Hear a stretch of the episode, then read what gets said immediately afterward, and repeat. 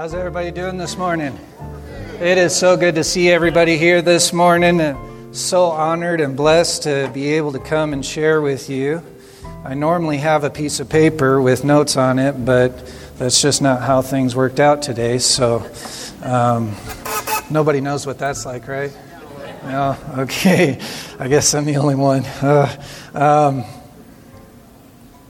let me just open this up here. Luckily, my computer is fairly new, so it's really fast. So that's good. Um, before we get into stuff, though, I want to I want to first get into Jeremiah 33 3. And I want to kind of preface the whole message, the whole time that we have together today with this thought. And I want us to really turn it into a prayer. Um, one of the things that I'm going to be sharing with you today as I share some of my story, I'm going to be sharing with you my life verses that God has given me through my life. And this is one of the big, uh, the, the overarching verse over my life that God has given to me. And it says, Call to me, and I will answer you, and will tell you great and hidden things that you have not known. So, Lord, right now we just come before you and we take your word in hand and we just lift up your word to us, Lord, and, and we bring it back to you and we say, Lord, we are calling to you today, Lord, that you would reveal to us today the things that are hidden, that you would reveal to us today the things that we have not known. Lord, show us your will, show us your plan, show us your way in our life, Lord, because you have a desire for every single person here today. And it is my prayer, Lord, that everybody sitting in this congregation today would wake up to the purposes and plans that God has for them, Lord because that is the ultimate that we can live in our life. And so we just thank you, Lord. We just pray also today before we get into this message, Lord, for Pastor Mike. We just pray, Lord, that you just cover his body with healing right now in Jesus' name. That you just complete the work that you're doing in his body. We pray blessing over him and Christy for being faithful servants to this house. And Lord, we just thank you for this opportunity. We pray for great honor in this house today. In Jesus' name, amen. So, my story of freedom, we'll get into a fair amount of things. unfortunately, for some, I'm a pastor. More than a pastor, I'm a preacher. Sorry. if you were hoping just for a testimony without preaching, I'd sorry, because um, I don't really do that. Um, so I'm going to be sharing my story, but I am also going to be sharing some of the word and some uh, doing some preaching because I just can't tell a story without preaching. I don't know why that happens, but that's kind of how God made me. So, um, my story is a story of freedom, and throughout my life, um, I can look back in my life and I can see benchmarks to freedom. I can see areas where God has, has interrupted my life. Anybody have God interrupt their life? Yeah. Is that a good thing or a bad thing? It's, it's always good, right? It's always good when God interrupts our lives. And sometimes we can have the tendency to say, God, I wish you would interrupt my life some more right? because I'm just not doing something right or it doesn't feel right. So I just wish you would just kind of break into my life a little bit more than what you have. Um, but God is faithful and He is intimately acquainted and involved in each of our lives. Um, as I look back in my story, you know, the questions arise well, do you see failures? Well, duh. Um, yeah. But I also see. I also see areas where I've experienced great freedom. And one of the things that I've come to realize is that, you know, the, the failures are only the end of the story if it causes you to quit. Amen. Yeah, amen. Right? The story continues, right? And, and your story, your life is a journey of freedom. Did you know that? Your story, your whole life, everything that you do in your life is a journey of freedom. And your life is supposed to be the representation of the power and grace of God working in an individual to bring freedom. I have a tendency to get a little emotional, uh, more so when I'm tired and my kids didn't really sleep last night. So I'm a little bit tired, so um, just bear with me. One of the things that I, I, want to share with each of you, because this may come as a revelation. Eh, eh, you all good with revelation? Not like the book, right? we can leave that for the scholars, but just revelation in general, you're good with some revelation, getting some deeper understanding about God and about how things work. Well, I'm hoping to kind of drop some revelation bombs today, and I'm not going to clean them up. I'm not going to explain them much. We'll let Pastor Mike do that. So we got to make sure we give him some good work when he comes back. No. Um, he's watching, I think. I, so. Anyway, um, before I get myself in trouble here, uh, one of the revelations that I want to, to drop on us first is that um, every single person here in this room, I think it's important that you know and that you understand you are still on plan A. How many of you thought you've been on like plan B or C? Right? well, things didn't really work out the way that I planned. So now we got to go to a new plan. And then that didn't work out the way that I planned. So now we got to go to a new plan. But how many of you know that God only has one plan? Right? Because God didn't make a mistake, right? See, a lot of times, and this is what I share with the guys in prison, a lot of times we can get to this place where we say, the things I've done in my life have removed me from the will of God in my life or from the initial call of God in my life. But that's just simply not a reality because God knew you were going to make the mistakes before you even made them. Right. And He still created you in spite of the mistakes you were going to make. He still created you in spite of the mess ups, in spite of the hardships, in spite of the times that you would fail for a purpose that took into account all of those failures. Whoa. Everybody here is on plan A. It doesn't matter if you've had a messed up marriage, right, or it didn't work out so well, you got divorced. It doesn't matter if, if you went to prison. It doesn't matter if you went to prison. It doesn't matter if, uh, you know, you got fired from a job. It doesn't matter if relationships didn't work out in your life. It doesn't matter if things didn't go so well with your kids and you're beating yourself up because you didn't raise your kids right. You are still on plan A. There is no plan B. And what that means is that God is still fully intent on using you for the purpose with which He created you, regardless of the past you've walked through. That's right.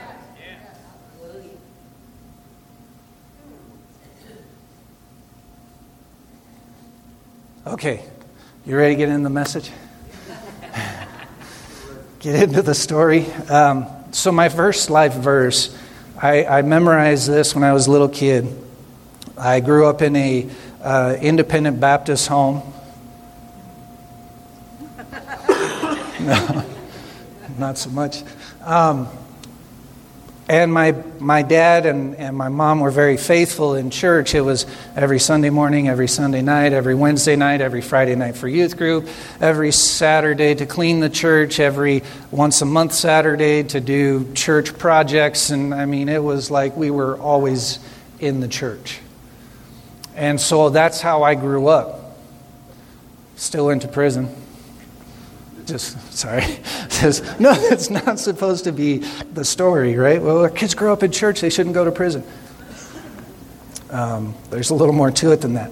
But the first verse that I ever learned, my dad had me memorize it when I was like, I think six years old, somewhere around there. It was Romans 12 1 which would eventually become Romans 12, 1 and 2. But verse 1 says, I appeal to you, therefore, brothers, by the mercies of God, that you present your bodies as a living sacrifice, holy acceptable unto God, which is your reasonable service. Verse 2, and be not conformed. Oh, that's not on there. Oh, they only have verse 1. Anyway, I got it memorized, right?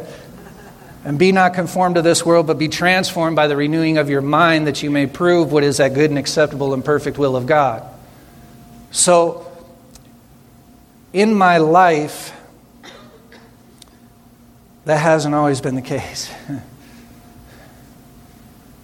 How many of you could say, like in your whole life, oh, yeah, my whole life's been a living sacrifice to God? no? All right, good. Well, we don't have any liars in here, so that's good. Because um, I'd have called you out on that. Anyway, um, yeah, it was a test. I do, I do that sometimes. But if our life is a living sacrifice, what does that look like? So I've thought a lot about where my story begins.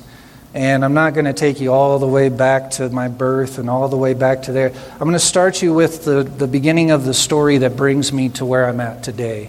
And the beginning of the story that brings me where I'm at today is in 1998. In 1998, I was arrested for theft and burglary. I was 18 years old. I had been running around with a group of kids that had been teaching me how to steal. And so we were stealing stuff, shoplifting from stores and everything like that. And I was pretty good, I thought. Famous last words, right? I mean, I, so there were times that I walked out of Walmart with thousands of dollars of merchandise on me, um, times that I walked out of uh, gas stations with six packs of beer just tucked under my jacket. I just tucked it under my jacket, walked out. Didn't get caught. Um, but that wasn't good enough. And eventually, the challenge had to grow, as most things do.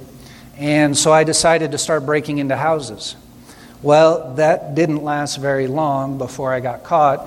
Um, and it's actually a good thing I got caught because I had broken into the house of uh, somebody that I went to church with. the guy told my dad, would tell my dad later that it's a good thing your son got arrested when he did because I knew somebody was breaking into my house, and the next time it happened, I was going to sit on the hill across from my house with my gun and shoot the first person that walked out.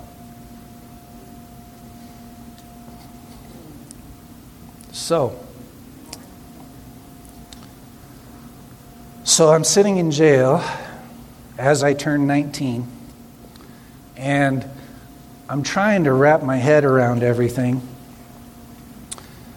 For a while, I thought everything was just kind of fun and games um, until I went to court and the judge, as I walked up, I was really excited at that moment because there was a lady in front of me who had the exact same charge theft and burglary. And I'm like, all right, the judge is in a good mood because she, he only gave her like a year probation. And I'm like, oh, this is awesome. Whoo, this is going to be a good day. And I walk up, and the judge says, six years DOC.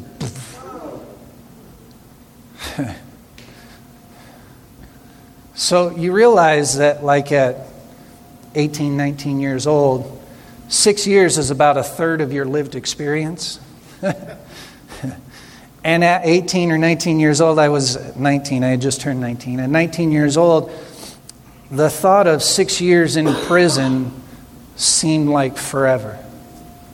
How many of you have been in a situation, maybe you're going through a situation that seems like forever?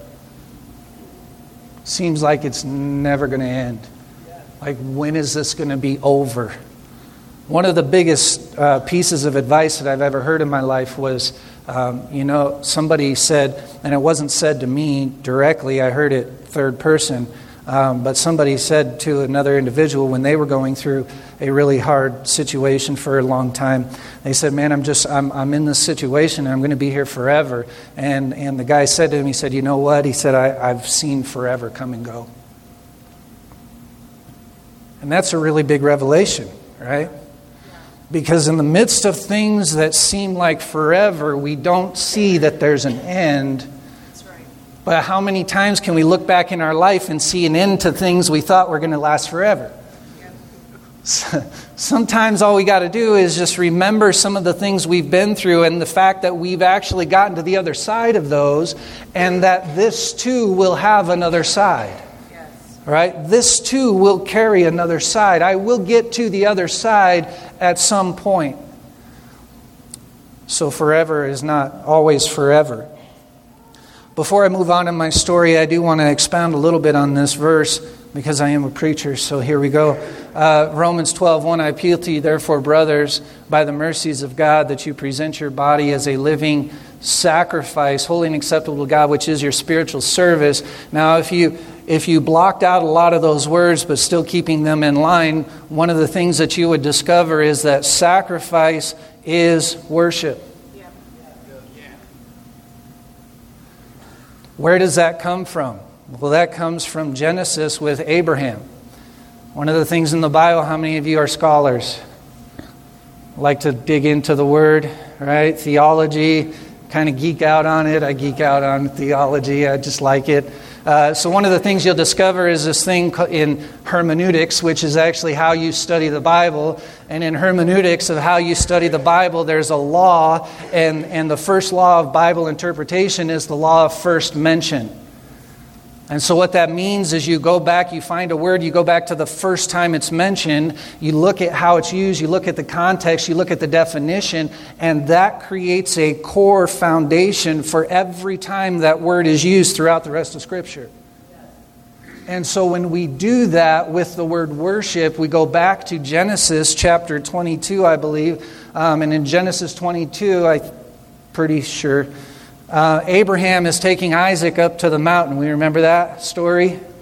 So Abraham is taking Isaac up to the mountain, and he tells the people who have come with him, he said, You guys stay down here. The boy and I are going to go up to the mountain to worship and come back. Abraham knew what he was going to do. At that point, Abraham knew the purpose of going up on the mountain was to sacrifice his son. And so we could look at it, we could say, oh, Abraham just told a lie. No, Abraham didn't tell a lie. Abraham was saying that sacrifice to God is worship. And Paul carries the thought through here. He says, uh, sacrifice is worship. Present your bodies as a living sacrifice, holy and acceptable unto God, which is your spiritual worship. So let's take in a couple more words real quick. Living sacrifice is spiritual worship. How many of you know that in Luke, I believe it's uh, Jesus says that God is spirit, and those who worship him must worship him in spirit and in truth. How do we worship God in spirit? Living sacrifice. That's a spiritual worship. That's how we do it. You want to say, How do I worship God in my life? Be a living sacrifice. Be a living sacrifice. That's the answer as I moved through prison, as I moved through my time in prison, I'll get into a little bit more details. I came to a place where I understood that God had given me a, a, a, a reprieve. He didn't let me out early. I did five and a half years out of six years in prison. So he didn't let me out early. Not only did I do five and a half years out of six, see, Colorado, where I was sentenced, they do something kind of fun for criminals. they have this thing called mandatory parole. And so, what mandatory parole means is that they can max you out in the sentencing range for prison time and then tack on some parole time at the end of it. So that way they can max out your time with prison instead of having to take into consideration parole and prison. Fun, right? So I ended up having three years mandatory parole tacked on to my six years in prison. So nine years of my life was going to be dealing with the system. I, am not mad at that, okay? Just, just so everybody knows, I did the crime. Okay? Guilty as charged. Some could say, well, that's harsh. Well, that's the law. Guilty as charged. God had a plan, though. And in the midst of my prison sentence, guess what? I was still on plan A. there was no plan B for my life. All of this has all been plan A.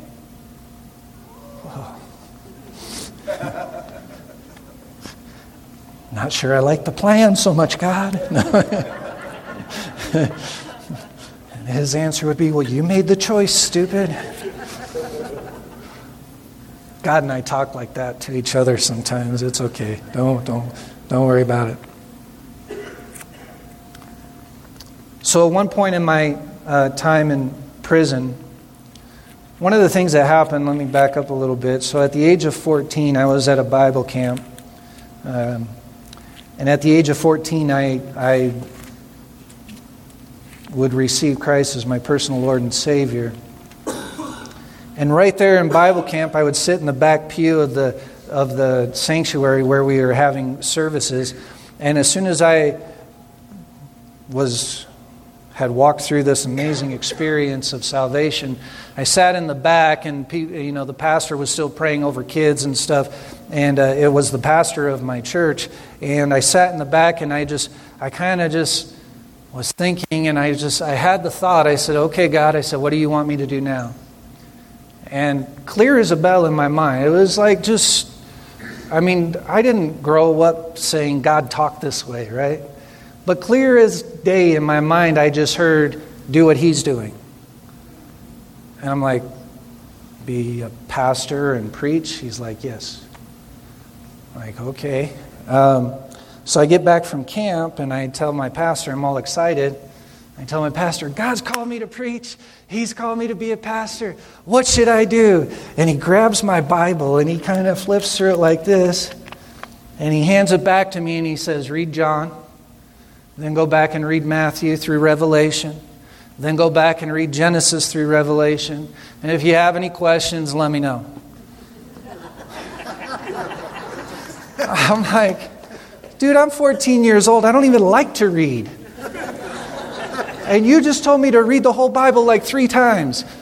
Obviously, I didn't like math either. But.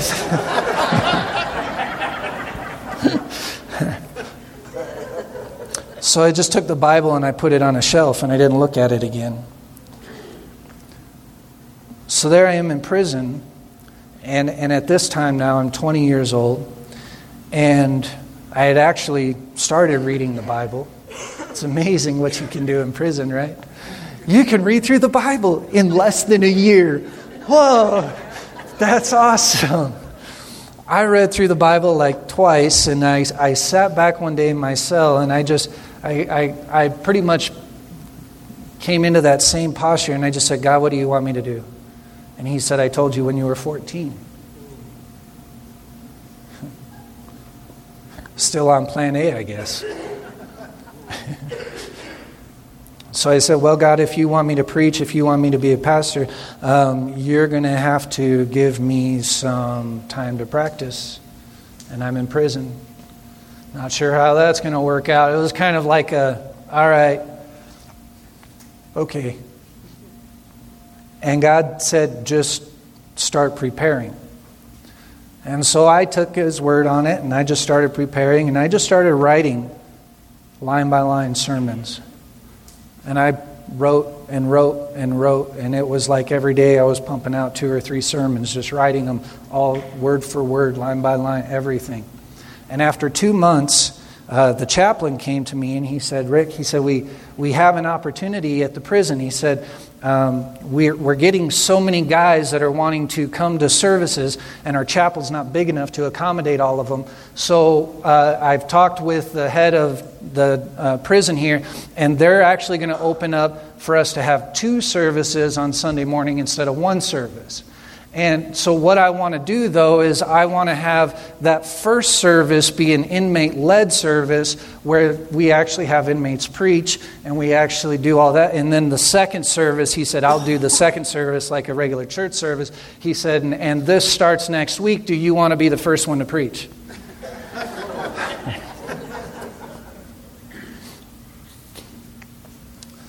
nah. Uh, so, my first sermon that I gave was actually at 20 years old in front of 150 inmates. And my head was down, and I, was fire and brimstone. The old independent Baptist was coming out, and I'm just marching around, and I'm just, you know, I'm angry. I don't know why I'm angry, but I was angry for some reason. And uh, at the end of the service, this guy named Smalls,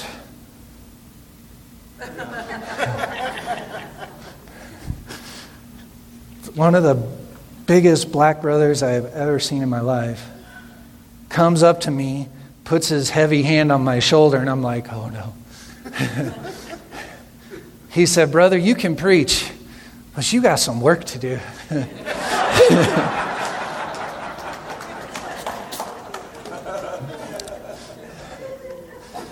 So, uh, thank God that was uh, 23 years ago now. Just turned 43. Um, so, fast forward through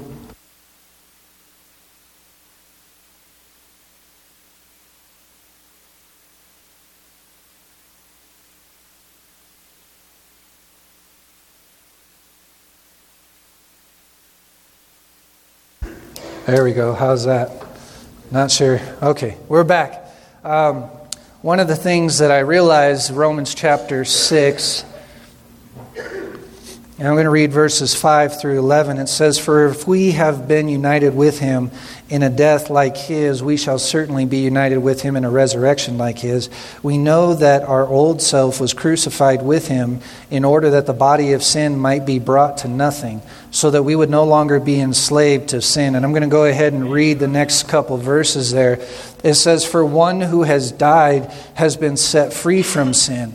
Now, if we have died with Christ, we believe that we will also live with him. We know that Christ, being raised from the dead, will never die again. Death no longer has dominion over him. For the death he died, he died to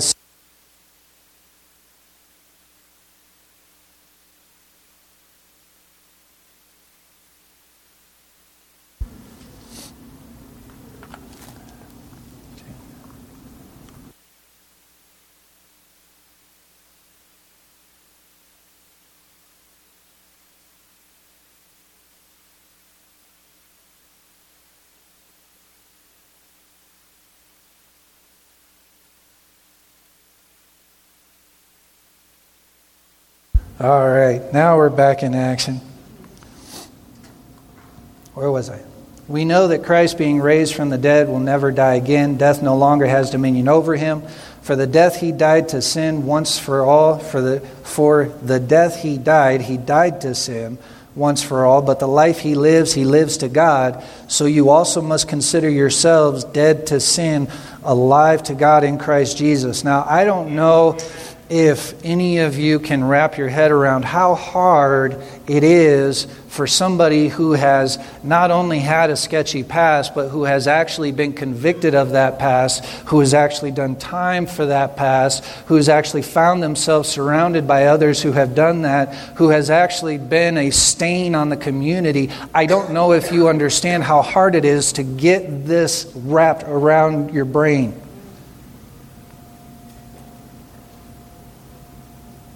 It's not easy.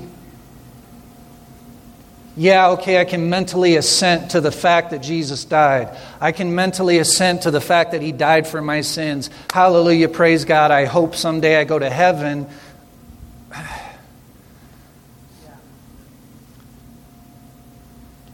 But that discounts the transformative power of the cross of Jesus Christ. See, because there's a transformative power of the cross, right? And the transformative power of the cross actually comes Romans chapter 5 starting in verse 15. But the free gift is not like the trespass. I skipped a verse, but I'll go back to it, sorry. The free gift is not like the trespass, for if many died through one man's trespass, much more have the grace of God and the free gift by the grace of that one man, Jesus Christ uh, abounded for many. And the free gift is not like the result of that one man's sin, for the judgment following one trespass brought condemnation, but the free gift following many trespasses brought justification. For if because of one man's trespass death reigned through life, or through that one man, much more will those who receive the abundance of grace and the free gift of righteousness reign in life through the one man, Jesus Christ. A lot of times we make the mistake of thinking that grace is the gift. Yep. That's not what it says. It says righteousness is the gift. I mean, just stop and think about it for a second. That's a big difference. That's a big difference to understand. Well, the gift of God is grace. Translated into modern speak, I can do whatever I want and it's okay. That's actually not a really good gift. How many got kids?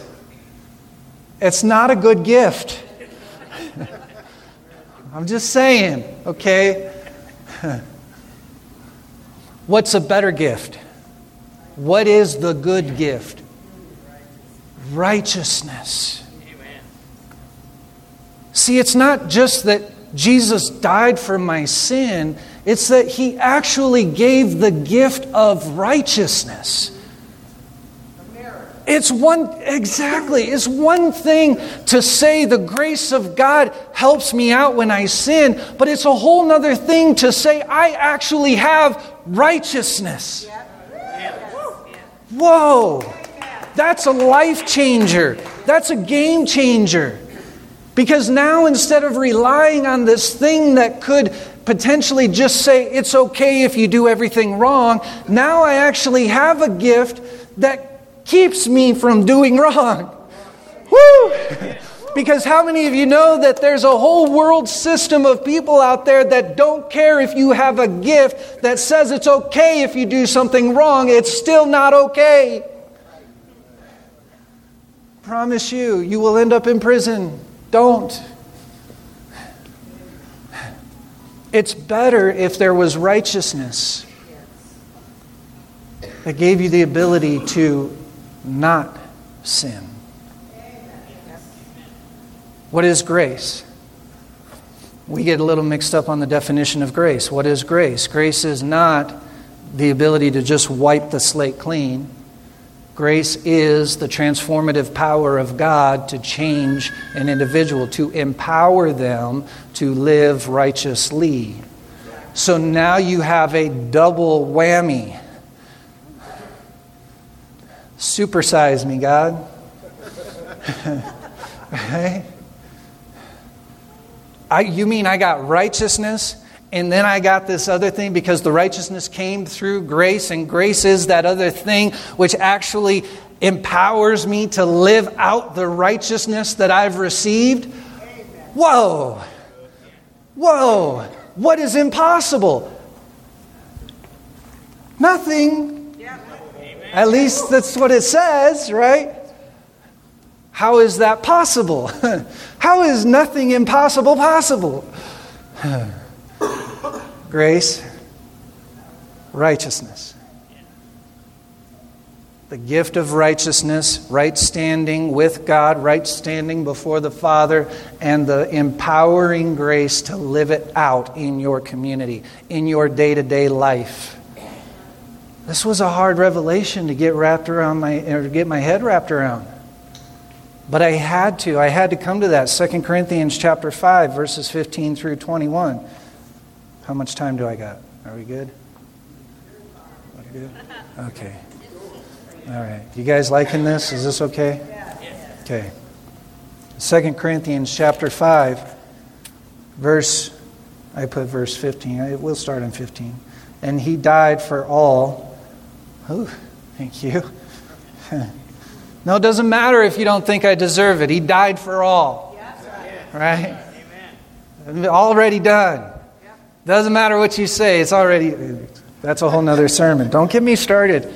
Um, I'm already started. Um, that they would no longer live for themselves, but for Him who for their sake died and was raised. From now on, therefore, we regard no one according to the flesh, even though we once uh, regarded Christ according to the flesh, we regard him thus no longer. Therefore, if anyone is in Christ, he is a new creation. The old has passed away. Behold, the new has come. Old, mm, just stop right there for a second. The old man has passed away, the new has come. Okay, that was a second. Let's move on. Um, All this is from God, who through Christ reconciled us to himself and gave us the ministry of reconciliation. That is, in Christ, God was reconciling the world to himself, not counting their trespasses against them. Don't get hung up on the, the religious spirit in this moment, okay? This is just the Word of God. I'm just reading it. Um, Sorry, well, that came out of nowhere. And entrusting to us the message of reconciliation. Therefore, we are ambassadors for Christ, God making his appeal through us. We implore you on behalf of Christ, be reconciled to God. For our sake, he made him to be sin who knew no sin, that in him we might become the righteousness of God. Are you ready for a revelation bomb? Okay, being made sin, that he was made sin who knew no sin, that we might be made the righteousness of God. Uh, so when you look those two words made, uh, here it says become, um, but in the Greek, so those are actually two different words.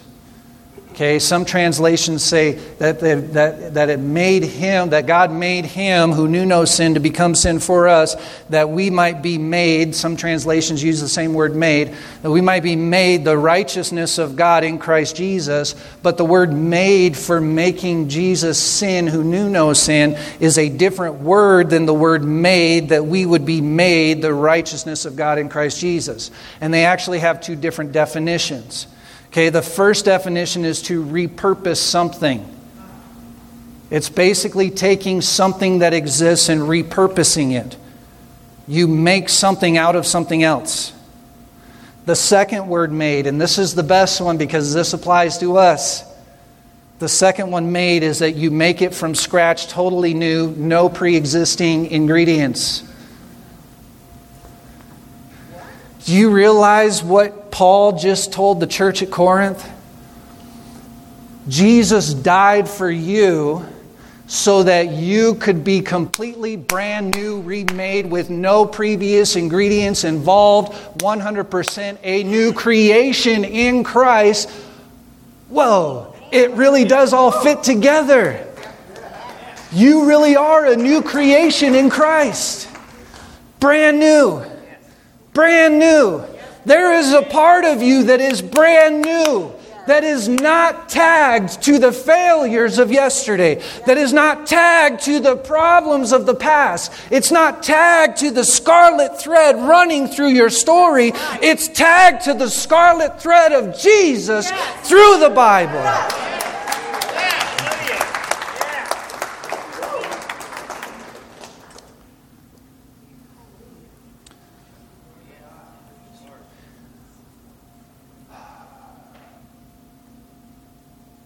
John chapter 8,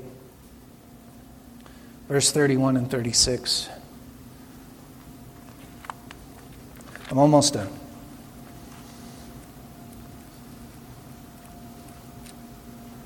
What is the result? What is the result? What is the purpose? In my life, what is the purpose? You see, I spent six years in prison. Before I spent six years in prison, I spent 18 years in childhood, and some of those years were, were life being lived as hell on earth.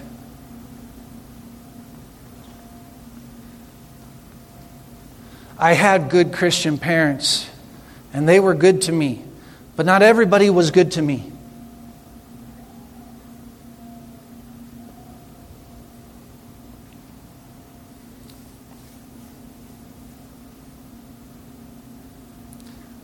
Had to wrestle.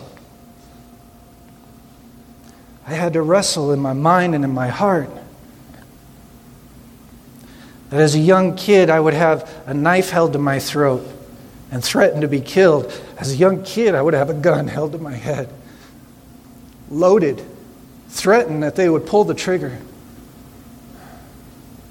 I had to wrestle. Time in prison, locked up, I had to wrestle with this. So Jesus said to the Jews who had believed him, If you abide in my word, you are truly my disciples. You will know the truth, and the truth will set you free.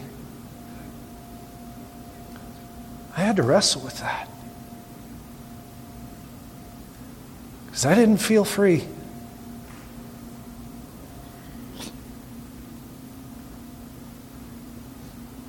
You skip down to verse 36. So if the Son sets you free, you will be free indeed.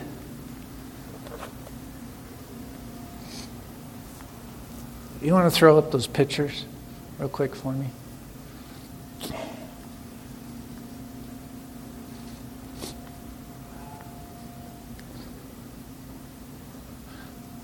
The guy on the left had to wrestle.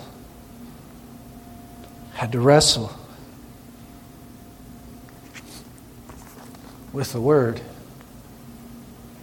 before he ever could be the guy on the right.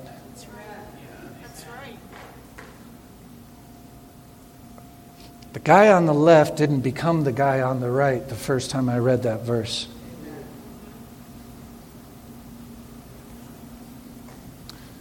The interesting thing about these photos is they're both prison IDs. The first one is when I was sentenced to prison. The second one's when I went back as a volunteer.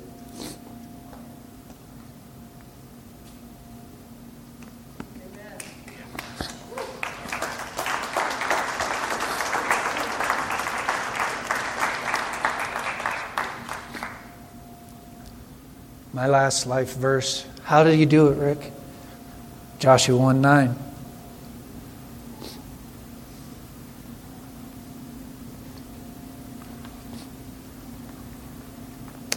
Joshua 1 9 is how you do it. Have I not commanded you? Be strong and courageous. Do not be frightened. Do not be dismayed. For the Lord your God is with you wherever you go. In every situation, it requires moving forward. You realize that.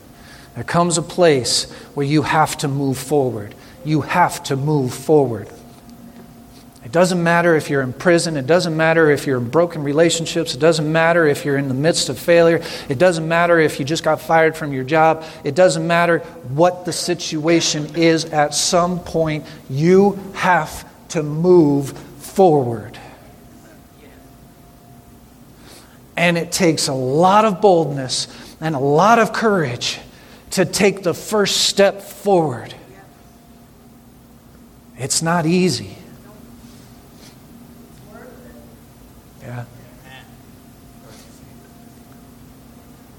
But God said, Be strong and courageous. Do not be frightened. Do not be dismayed. For the Lord your God is with you wherever you go. So you step out into that new relationship. Boldness and courage. The last one didn't go so well. I made a lot of failures. I made a lot of mistakes. I did a lot of stuff wrong. I'm stepping into a new relationship with boldness and courage. For some of us, it's even just stepping into the relationship with our Lord and Savior.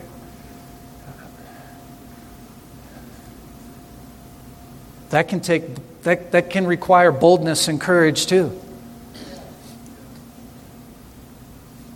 Because some of us may feel like I've done too much. I've blown it. I've missed the mark.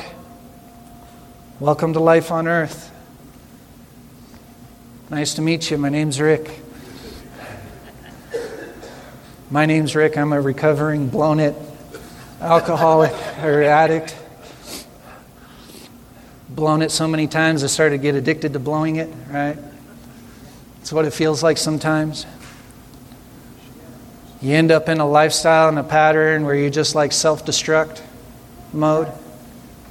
How many of you need to know that in the midst of that, God is with you wherever you go. Wherever you go. Though I make my bed in hell, there He is. Though I rise to the highest mountaintop, there He is. Always with you, always there. And boldness is required for the next step. Boldness and courage is required for you to step out of yesterday into today in order to experience tomorrow.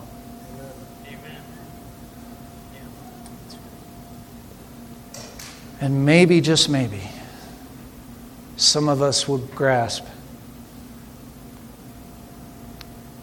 I'm still on plan A. How could it be? How could it be with all of my mistakes, with all of my failures? I'm really still on plan A. Wow. 24 years old, I would get out of prison and I would start my parole. At 26 years old, because I 23 I got out, went back to prison after 6 months because I failed parole and I failed parole a lot of situations, couldn't make the payments, couldn't do a lot of the stuff they were requiring me to do. It was just things were spread out. It was extremely hard to do everything. My parole officer was overloaded with cases, and he pulled me into the office one day and he said, You got two choices. He said, Either I can revoke you or you can revoke you. He said, If you revoke you, I can't put a thing in your paperwork. He said, If I revoke you, I can make up as much as I want to. I said, Well, I guess I only have one choice. I Guess I'm going back to prison. So I went back to prison, Colorado, on the revocation. They have a six month turnaround. You do 180 days in prison, you get kicked back out on parole. I got kicked back out. I did interstate compact to Michigan to live with my mom, my real mom, because my parents divorced when I was like six months old. Um, so I go to Michigan, I live with my real mom, and got into my brothers who are all doing very well now. But we were bad for each other, let's just put it that way. And so, after a couple years of uh, snorting more things up my nose than I can remember, uh, I had a, another God interruption in my life. And he said, If you don't stop now, in two years, you're going to be dead. And it wasn't that death scared me, it was that what scared me is that along with saying that, God downloaded in my spirit a revelation that if I chose to not listen to Him this time, that not only in two years would I be dead, but over that next two years, I wouldn't even cry out to Him for help. That scared me. That I could have walked so far away from God that I would not have cried out for help. Don't let yourself get to that point. Cry out to Him. In the midst of the hardest circumstances, cry out to Him for help. And so at that moment, I made a decision I'm going to move to Wyoming because my dad's in Wyoming. And my dad still goes to Independent Baptist Church. And my dad won't let me get away with anything and I need to right now not be able to get away with anything. it's okay.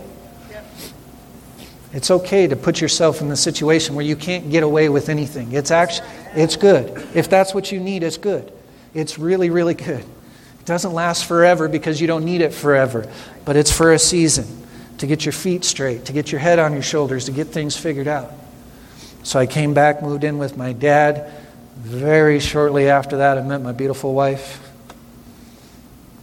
We got married. And then I had this crazy idea. I want to go back to prison. and so that started a process where I ended up moving down. Joy and I, we ended up moving down to Rawlins in 2010. Uh, shortly thereafter, I became the associate pastor of Harvest Time Ministries. I was the associate pastor for nine years. Three years ago, that transition was made. I'm now the senior pastor and president of Harvest Time Ministries. Um, and we've been going into the prison. What we do in prison is different than what a lot of prison ministers do. I'm not interested in just going and providing a church service. There's plenty of that. And there's good, it's good. Don't get me wrong, it's good. The guys need a church service, okay? It's good. But what I'm interested in is going in and actually starting a church. Because those guys and women in the facilities, they need their own church in house. Because I don't care who you are, you cannot be an effective pastor if you only show up once a month. They need an in house pastor that can pastor 24 7 because they're locked up 24 7. So they need another inmate who can be a pastor. And so I go in and we're working on the development of the church behind the walls. That's the title of my book, Building Church Behind the Walls. And there are no more copies, so you can get it on Amazon. Um, little plug. Um, but that's the purpose of our ministry. And that's what we do. Because everybody needs to know no matter where you're at, you have purpose. That's right. No matter where you're at. Say, well, you know, this is just a stage in my journey. And after I get through this stage in my journey, I'll get to the place where I have purpose. No, you have purpose now. You have purpose now. God has purpose for you now. God has plan for you now. Not someday, not when you get it all figured out. Please don't wait till then because some of us won't live long enough for you to get it figured out. That's a joke. That's a joke. But it's true, so just. He has purpose and plan for you right here, right now. Yeah, I was in prison 20 some years ago. 23. I saw a lot of horrible things. The prison I was at was not a nice prison.